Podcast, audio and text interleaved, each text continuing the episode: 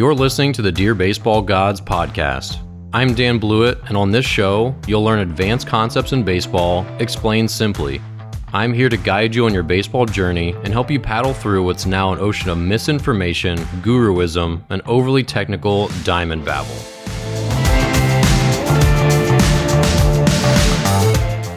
Hey, welcome back. This is Dear Baseball Gods. I'm Dan Blewett, and this is episode 93. So, in today's episode, we're going to cover three topics. First, how does developmental versus biological age play into your development as a player? Uh, in our 90 second mindset, we'll talk about wearing your baseball cap and how that is important or not important. And lastly, we'll talk about body types and do you have to be really fit to play baseball well? So, first, let's uh, be philosophers here a little bit about what does it actually mean to be skilled at baseball or any sport in general. So, a really good example here is women's basketball versus men's basketball. So we all know that women have the ability to be as skilled at anything as men, but we know there's a difference biologically and that they're less able to develop the same level of strength. So when we start comparing the NBA to the WNBA, we know that the female players in the WNBA are as technically proficient at basketball as any of the men. They can shoot, they can pass, they can you know do all the basketball things. I'm certainly not a basketball expert, um, but their skills, as far as basketball skills go, are absolutely as good or, or can be as good or better than any comparable man. But given the physicality of the game and how many men are towering over them height wise or more physical, basketball is pretty rough at times, as is like even non contact sports like soccer. Uh, obviously, lacrosse is like a medium contact sport. Even though these sports aren't like football, uh, they're still pretty contact intensive. Like soccer, you're bumping into, leaning into people, like really fighting for the ball. Same thing with basketball. If you've watched the Last Dance documentary about the, the Chicago Bulls, it's clearly a very physical game, and you can't get to the basket without being physical with other players. So when you started taking some of those other things into account, you can see why the difference um, in getting the ball into the net would be vastly different if we had females playing in the men's game in basketball. They just wouldn't have the physicality and the height and some of these other things to compete at that same level.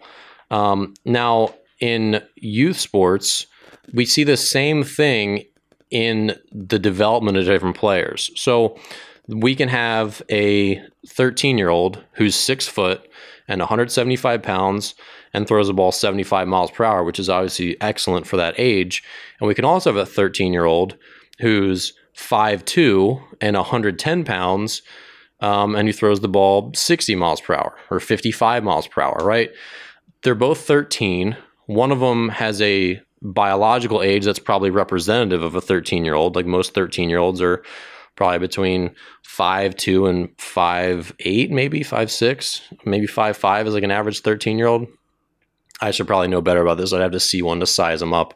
I'm a little out of touch being a year from my my academy, but basically we know that there's your biological age like I'm 13, I'm 27, I'm 54.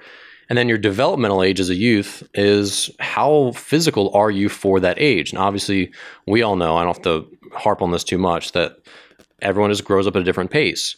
And so the question is, and this is the tough question, what does it mean to be good at baseball or good at basketball?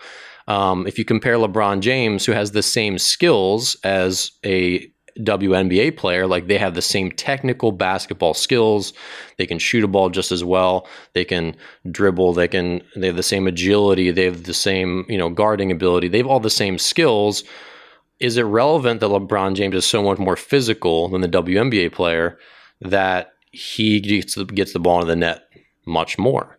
Um, and obviously, the answer is yes when you're trying to win basketball games, or the answer is yes on the baseball field when you're trying to win baseball games. So even though you could have a 13 year old, and this is my bigger point, you could have a 13 year old who's 5'2, 120 pounds. Then you have a 16 year old or a 13 year old who's six foot, 170 pounds.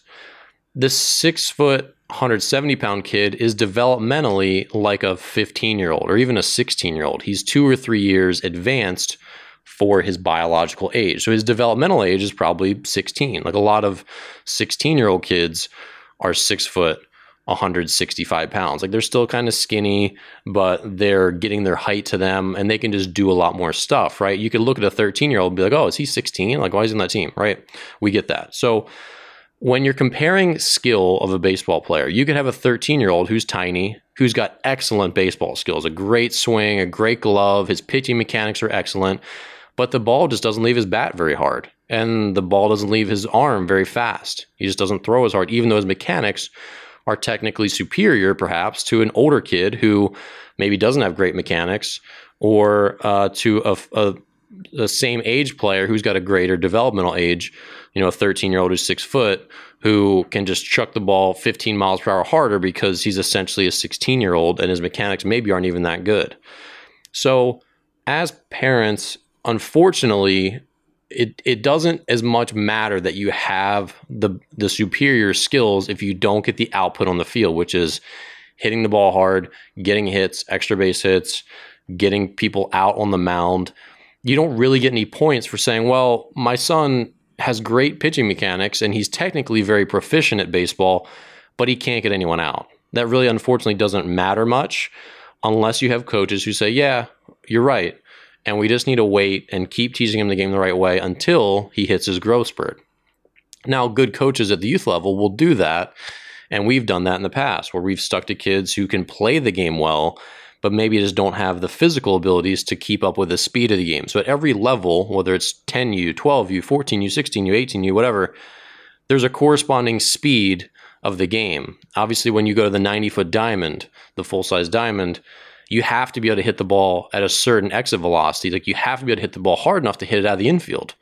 You know, there's a lot of players who are really undersized when they make that leap at 14U, sometimes 13U, depending on the part of the country. And they just suddenly can't hit the ball forcefully enough to really get hits anymore. Like they just can't hit it hard enough to really have it reliably get past a shortstop on the ground. That's a very real thing. And so their swing is good their plate discipline is good. Like they're good at baseball, but they're not because they can't get hits. And that's what's really tough on players mentally, on parents mentally. And unfortunately, when the college recruiting stuff starts and when high school baseball starts, you have to be physical enough to do the job. So, you know, if we're talking about picking your varsity team and players are going to be cut, um, it doesn't help that your swing is great, but you just can't hit the ball very hard. It doesn't help that your mechanics are great, but you just can't throw very hard. Um, unfortunately, at that point, all like the bill comes due that you just have to be able to throw the ball hard. You just have to be able to hit the ball hard. You just have to be able to steal a base or run fast enough, um, or whatever.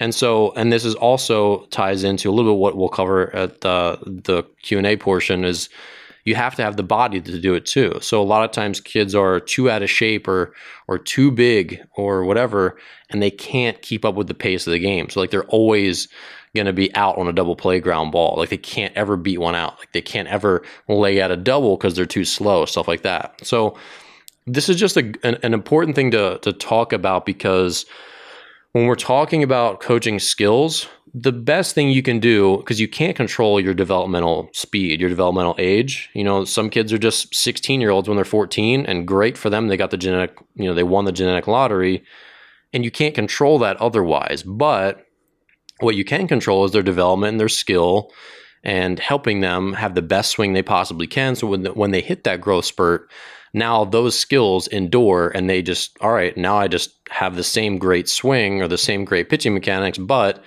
I have a lot of strength now and size to go with it, and now I can crush the ball. And so you see those kids catch up. And so what what basically you see if you can make it to the next checkpoint, because this is an important thing, if you're still tiny, if you're still a high school senior and you're 5'6, 130 pounds, you might just not get a chance to play college baseball and your career and your career ends there because you don't have the output on the field. So you have to make it to the next checkpoint. So, all right, I got it. I had just enough to get a chance at college baseball. Now I got four more years to develop again, and maybe I can turn pro or whatever. Or I just got my foot in the door on my freshman team or my, my JV team, and now I've got another year at least to develop and then maybe make that varsity team. So, as a parent, your goal is to keep them developing as best you can and understanding that there will be a convergence. And that convergence is usually it starts in varsity sports because kids start to become more comparably sized but it especially it basically finishes in college sports where when you're a junior in college, you're pretty filled out and you still become, I guess, more of a, a man when you get into your like 23, 24, 25. And I think at 25, you really start to level out physically because there's definitely a difference between pro ball players who've got three or four years and, and just physically and uh, brand new rookies who are 21 per se. Um, but until we get to that convergence point, which is in college, because in college, like if you look at the College World Series, you're not getting guys that throw 98 because they're just like bigger than everyone else. Everyone's like a grown person at that point. Everyone's doing their weightlifting. Everyone's got closed growth growth uh, growth plates. Yeah, there's guys who are six six and other guys are six one, but it's not like anyone's trying to. All right, I'm gonna be six four one day, but I'm today I'm only six foot. Like they're done growing and that's where the convergence point comes, and that's where the skills come due. So when you're in college and you're, say, a sophomore, junior, and you're pretty much done filling out, now we'll figure out, okay, you were awesome when you were 14 because you were bigger than everyone else, but now you're in college and you're not really that good. Your curveball kind of sucks.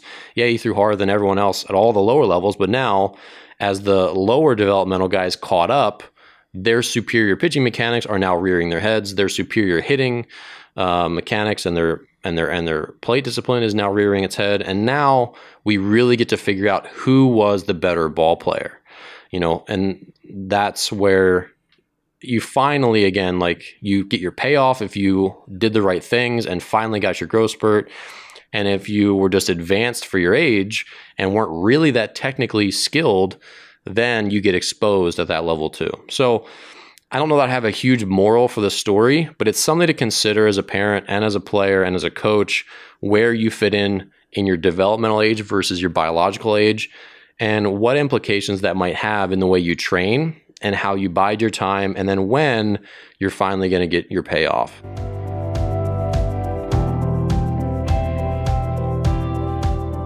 All right, in our 90 second mindset portion of the show, let's just talk real quick about how to wear your cap. So, obviously the game is changing. There's more flair. There's more, you know, let the kids play was kind of the thing last year in, in, Major League Baseball.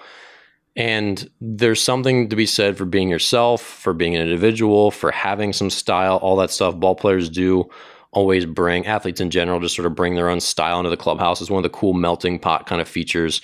I always got like fashion tips, just like watching guys walk in and like oh he's got cool shoes like what brand is that? Like oh he's got a cool backpack he's got a cool hoodie like what brand? Like you start to learn stuff like that and that's one of the fun things about the game. You just get to learn a very like melting pot of uh, players. Like there's guys from california from texas like everyone brings their own style and since athletes are usually sort of like alphas they all have their own sort of like swagger and everyone sort of like steals from each other a little bit. It's kind of fun. But anyway how you wear your cap is still an indicator to some some old school folks about your character, which is disappointing. But in general, it's just good to play it safe when you're at the ballpark.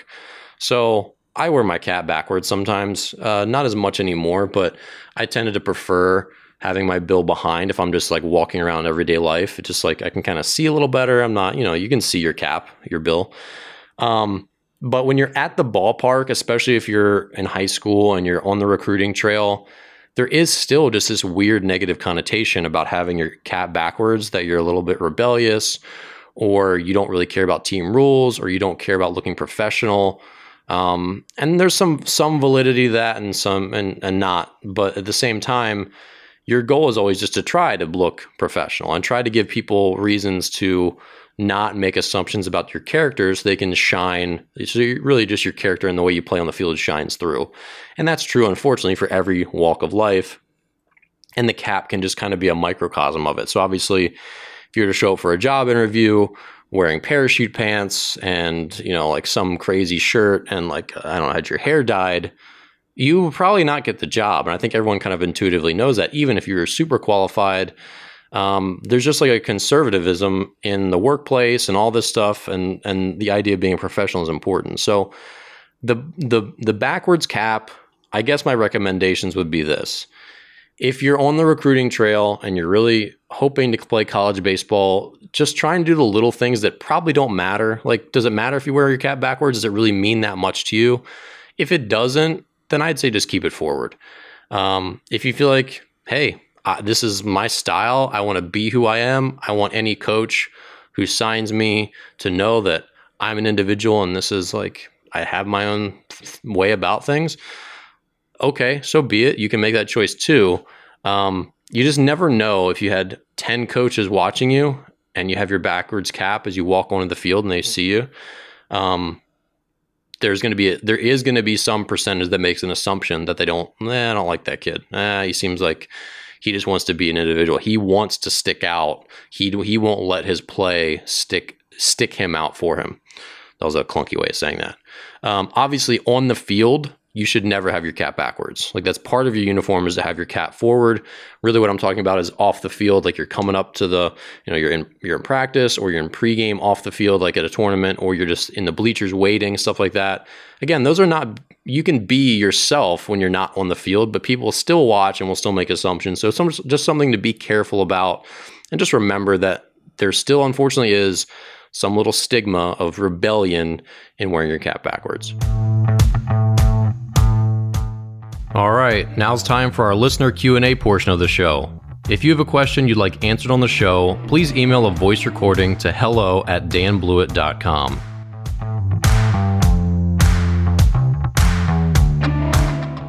Lastly, in the Q&A portion today, I just had a question from a friend um, from the UK, and she was asking why are why are all these ball players not very fit?